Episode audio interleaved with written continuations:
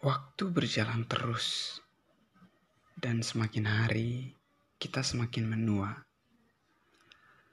Saat ini, kita mungkin tengah dihantui kenangan hari kemarin.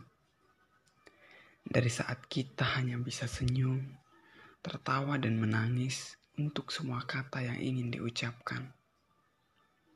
Lalu kita mulai belajar untuk tidak lagi bisu. Perjalanan menjelajahi waktu begitu panjang. Semakin hari, kita semakin bertumbuh, dan semakin banyak hal yang kita ketahui, termasuk kita mulai mengenal cinta. Petualangan ke masa lalu pastinya tidak sesingkat itu. Jika ingin digambarkan dengan kata-kata, ya, sudahlah kita juga akan tenggelam dalam nostalgia yang tak berujung. Di sana ada banyak kenangan indah yang membuat kita ingin kembali ke sana. Dan mungkin juga ada begitu banyak kepahitan yang tidak ingin kita kenang. Tapi itu yang bukan itu yang ingin saya sampaikan lewat tulisan kecil ini. Dan inilah ceritaku. Aku Rinto Kaleka. Rinto Kaleka. Bagi kamu yang telah mengenal aku, kamu pasti tahu aku adalah seorang anak laki-laki yang memiliki jiwa feminim atau kemayu. Banyak tingkah dan gerakanku yang lebih menggambarkan seorang perempuan.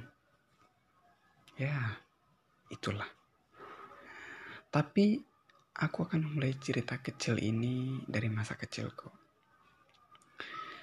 Aku mungkin adalah anak yang paling bahagia sekaligus paling menyedihkan di masa kecil. Ya, aku dikenal sebagai sosok yang aktif dan ceria. Tapi di balik semua itu, Rinto kecil adalah anak yang rentan sakit dan sangat sensitif. Ya masih banyak lagi sebenarnya. Tapi sebagian besar seperti itu. Karena sakit-sakitan dan sangat sensitif, aku banyak dijauhi oleh teman-teman. Dan banyak juga yang malah menjahili. Selain itu, karena jiwa feminim aku yang tinggi, aku lebih banyak diterima oleh teman-teman perempuan. Dan sangat sering diolok dan dihina. Ya, kira-kira seperti itulah perjalanan masa kecilku. Seiring berjalannya waktu, aku mulai malu dengan diriku sendiri sebagai anak laki-laki, tapi lebih banyak bergaul dengan perempuan. Sejak saat itu, aku mulai berpikir untuk membuka diri, bergaul dengan teman-teman laki-laki, berusaha sebisa mungkin untuk tidak kemayu lagi. Dan ya, aku punya banyak teman-teman yang baik setelah itu. Meskipun aku harus berkali-kali jatuh pada pergaulan yang toksik. Aku semakin optimis pada diriku sendiri dan mulai merasa sedih, merasa lebih percaya diri.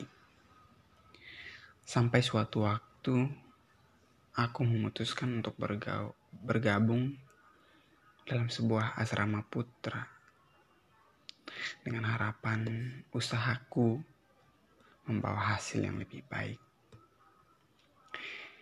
Ya, harus aku akui, aku memiliki banyak pencapaian di sana. Tapi ada satu hal yang membuat aku kemudian berubah menjadi Rinto yang kamu kenal sekarang. Sepi. Ya, sepi adalah satu kata yang paling tepat untuk menggambarkan pengalaman aku di awal-awal menjadi anak asrama putra. Aku benar-benar mengalami sepi yang begitu dalam, merasa tidak diterima, merasa kosong.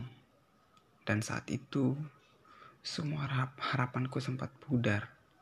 Aku bahkan berkali-kali memutuskan untuk pergi dari sana. Meski keputusan itu selalu saja gagal. Saat aku dihina, diolok, dan ditinggalkan, aku benar-benar tak punya siapa-siapa untuk mengeluh. Benar-benar aku hadapi sendiri. Sangat berat. Dan surat kecil ini tidak akan cukup untuk menggambarkannya. Kamu bisa membayangkan aku yang sangat sensitif berada di situasi itu. Dan inilah awalnya. Aku yang dulunya sensitif menjadi kebal. Yang dulunya selalu berbagi cerita, mulai menutup diri dan sulit percaya orang lain. Aku bahkan hampir kehilangan empati. Lalu aku mulai memutuskan untuk belajar menjadi pribadi yang independen agar tidak terikat pada siapa pun dan tidak perlu mempercayakan apa pun tentangku kepada siapa pun. Mungkin bagi sebagian orang ini adalah hal buruk, tapi bagiku ini adalah suatu pencapaian karena setelah jatuh dan dijatuhkan berkali-kali Aku sekarang sudah mampu menjadi pribadi yang kokoh dan tak mudah dijatuhkan.